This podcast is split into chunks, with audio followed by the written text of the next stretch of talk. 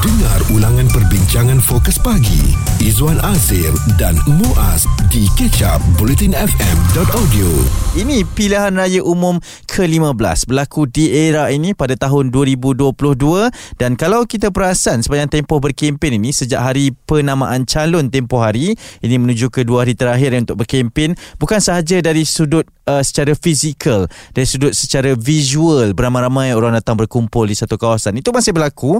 Kita faham kita melihat kepada mungkin uh, ceramah mega yang turut berlaku pada ketika ini oleh semua uh, komponen-komponen yang bertanding ramai juga yang turun ke padang. Tetapi tidak dinafikan uh, pada era ini bermula daripada pilihan raya negeri uh, sebelum ini yang berlaku di Melaka di Johor dan juga di Sabah dan Sarawak ya.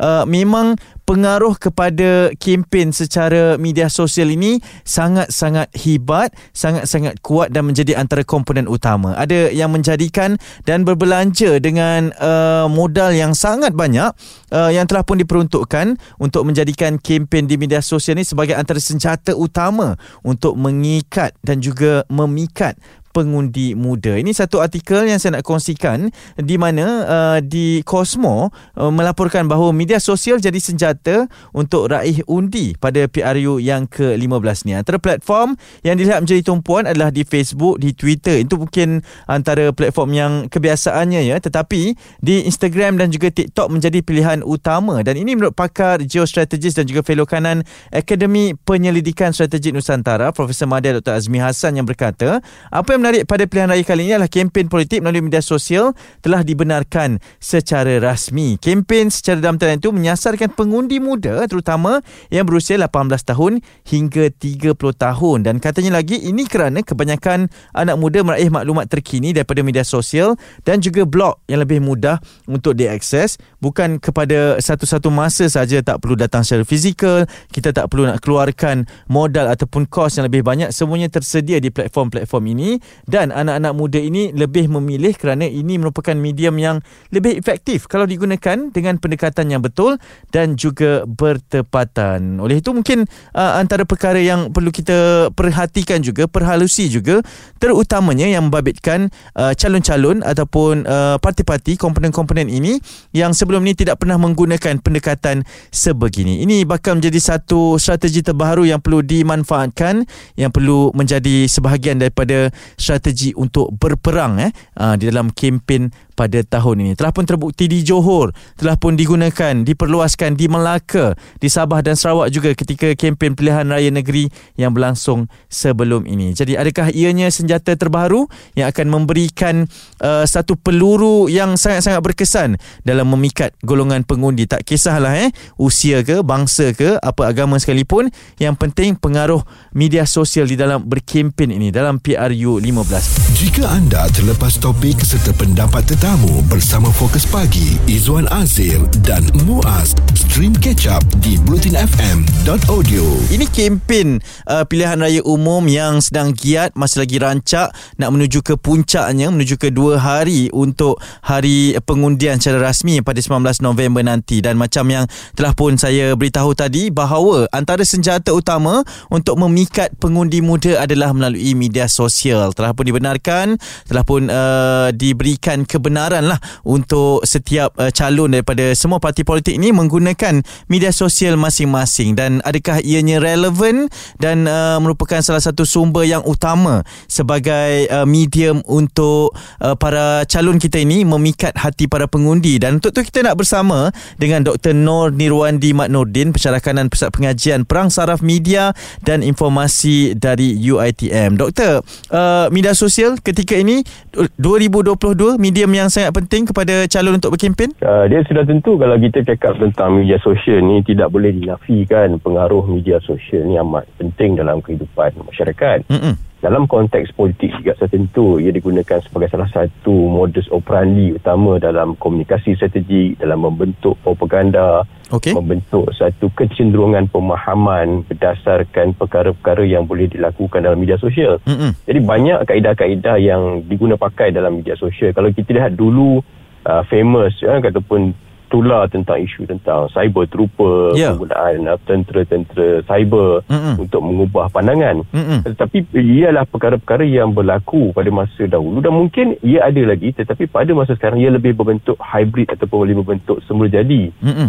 Di mana kemungkinan ada operasi-operasi tentera-tentera cyber ni yang diupah untuk menaikkan imej seseorang, imej ahli politik, imej sebuah parti tetapi ia lebih pada perkongsian yang dibentuk dihasilkan daripada siapa yang mendapat perhatian yang lebih, siapa yang mempunyai satu perwatakan ataupun mempunyai cerita-cerita ataupun perkara-perkara yang menyentuh emosi masyarakat hingga mengakibatkan ia menjadi sungguh dynamic, sungguh kompleks sehingga kan kita rasa ia ia media sosial ni telah menjadi satu tempat yang boleh dilambakkan semua maklumat dan informasi. Hmm. Tetapi persoalannya adalah siapakah yang berjaya mendominasi, siapakah yang berjaya mengawal, siapakah yang punya strategi media sosial yang baik. Ya, doktor saya nak nak sentuh sebab doktor cakap tadi uh, ada uh, konsep diupah kepada uh, para pempengaruh juga pada ketika ini. Kita kita faham konsep tersebut. Tapi adakah ianya satu kempen yang sihat dengan mengupah untuk mengubah persepsi uh, masyarakat di media sosial ini terhadap calon ataupun parti yang bertanding ini, doktor? Satu soalan yang baik kerana di sinilah kita kena perlu membina satu ketamadunan, satu asas pemikiran sosial yang baik untuk masyarakat khususnya generasi muda yang ada lebih kurang 6 juta pengundi ini. Mm-hmm. Tidak salah untuk menggunakan sosial media. Kita, kita lihat banyak uh, aplikasi-aplikasi seperti Facebook, YouTube, Twitter menawarkan dalam bentuk-bentuk antarabangsa. Kita lihat bagaimana kempen-kempen di luar negara. Semua pilihan raya besar di negara dan negara menggunakan khidmat, counseling-counseling konsultan-konsultan eh, untuk melakukan elemen-elemen yang berbentuk pembujukan, propaganda. Tetapi sebenarnya teras utama kita harus faham, ia harus balik kepada sifat tanggungjawab mereka yang menjana kempen itu. Maksudnya mm. parti-parti politik dan individu-individu yang bertanding ni, ahli-ahli parlimen, mereka boleh gunakan konsultan, mereka boleh gunakan bayaran, tetapi mereka tidak boleh berlebih-lebihan. Satu daripada kos kerana ia jelas satu bentuk pembaziran dan merosakkan kreatif kreativiti dan idea-idea yang datang pada mereka sendiri. Yang kedua adalah untuk mengelakkan daripada pengaruh-pengaruh berbentuk propaganda-propaganda bentuk pembunuhan karakter. Yeah. Propaganda-propaganda bentuk menghasut, mencaci, mencerca. Dan ini akhirnya akan membawa pada satu fahaman, itulah politik. Hmm. Kalau nak berkempen, inilah politik. Setuju. Jadi ia harus dibentuk dengan satu bentuk pemikiran sosial, satu bentuk falsafah, satu bentuk strategi gerak saraf perang saraf atau kita panggil sebagai GSPS yang positif membina pemikiran masyarakat. Jadi contohnya apa yang baik untuk negara, apakah langkah-langkah solusi-solusi A, B, C, D, E Mm-mm. berkepentingan masyarakat. Jadi akhirnya generasi muda orang kan berpartisipasi secara positif dan emosi-emosi yang disentuh juga bukan emosi yang berbentuk negatif lebih pada emosi membujuk, Mm-mm. emosi bekerjasama, emosi untuk melihat apakah kepentingan yang boleh kita bina. Inilah sebenarnya tidak salah sekali media sosial membawa itu. Apa yang saya khawatir kecenderungan untuk membentuk persepsi-persepsi negatif ni. Permainan-permainan emosi berbentuk pembunuhan karakter berbentuk hentam-hentam mm-hmm. berbentuk sinis dan sinikal hanya atas dasar ia lebih popular atau dikatakan ia boleh menarik perhatian khusus generasi muda. Akhirnya akan memerangkap kita. Ketamadunan politik pemikiran sosial politik akan terperangkap dan kita beranggapan kiranya nak berpolitik kita guna-guna pendekatan negatif. Gerak salah perang saraf yang tidak ini tidak baik untuk pengguna masyarakat khususnya dalam generasi muda itu dia pendapat dari Dr. Nur Nirwandi Maknodin, pensyarah kanan Pusat Pengajian Perang Saraf Media dan Informasi UITM. Ianya merupakan dunia tanpa sempadan, pembunuhan karakter antara perkara yang uh, diberikan perhatian, di-highlightkan eh, oleh doktor sebentar tadi. Dan saya percaya ianya merupakan satu perang yang baru di dalam pilihan raya umum ke-15. Izwan Azir dan Muaz di Ketchup Bulletin FM. Kita masih lagi berbicara nak ada pemahaman berkaitan dengan kepentingan menggunakan media media sosial dalam tempoh berkempen untuk pilihan raya umum ke-15 pada ketika ini. Uh, sama ada ianya berkesan ataupun tidak telah dimulakan ketika tempoh pilihan raya negeri yang terdahulu di Johor, di Melaka, di Sabah dan juga Sarawak ya. Dan uh, pada ketika ini tempoh berkempen ini saya nampak kerancakan uh, semua parti yang bertanding pada ketika ini menggunakan medium uh, media sosial ni tak kisahlah sama ada di Facebook, Twitter, Instagram uh, ataupun di TikTok uh, di mana semua semua pempengaruh ini ada yang memilih untuk berkempen mengikut parti masing-masing, ada juga yang uh, dibayar ya untuk mempengaruhi semua pengundi-pengundi muda yang mungkin pada ketika ini berada di atas pagar lagi dan ini termasuklah uh, satu ketika dahulu kita kenali sebagai cyber troopers. Ha, kalau kita post sahaja komen yang berunsurkan politik, ramailah akaun-akaun yang kita tak kenali, akaun-akaun yang tiba-tiba masuk ada pemahaman masing-masing juga. Dan apa itu sebenarnya cyber troopers? Eng Miao Ling, pengasas bersama gerakan Reform My Media, ada pencerahannya.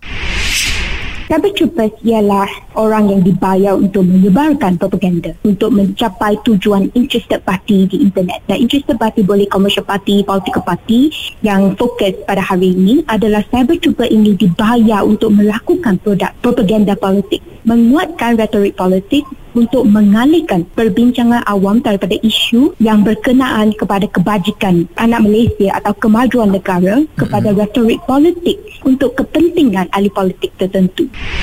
Ya betul. Untuk mengalihkan uh, fokus uh, mereka yang menggunakan internet eh untuk mengubah isu yang dikongsikan supaya pemahaman itu dapat dialihkan mengikut apa yang mereka inginkan. Okey ini ada statistik eh berkaitan dengan penggunaan ataupun pengguna-pengguna media sosial di Malaysia ini. Di Facebook ada 21.7 juta pengguna yang masih aktif. Di Twitter ada 4.4 juta.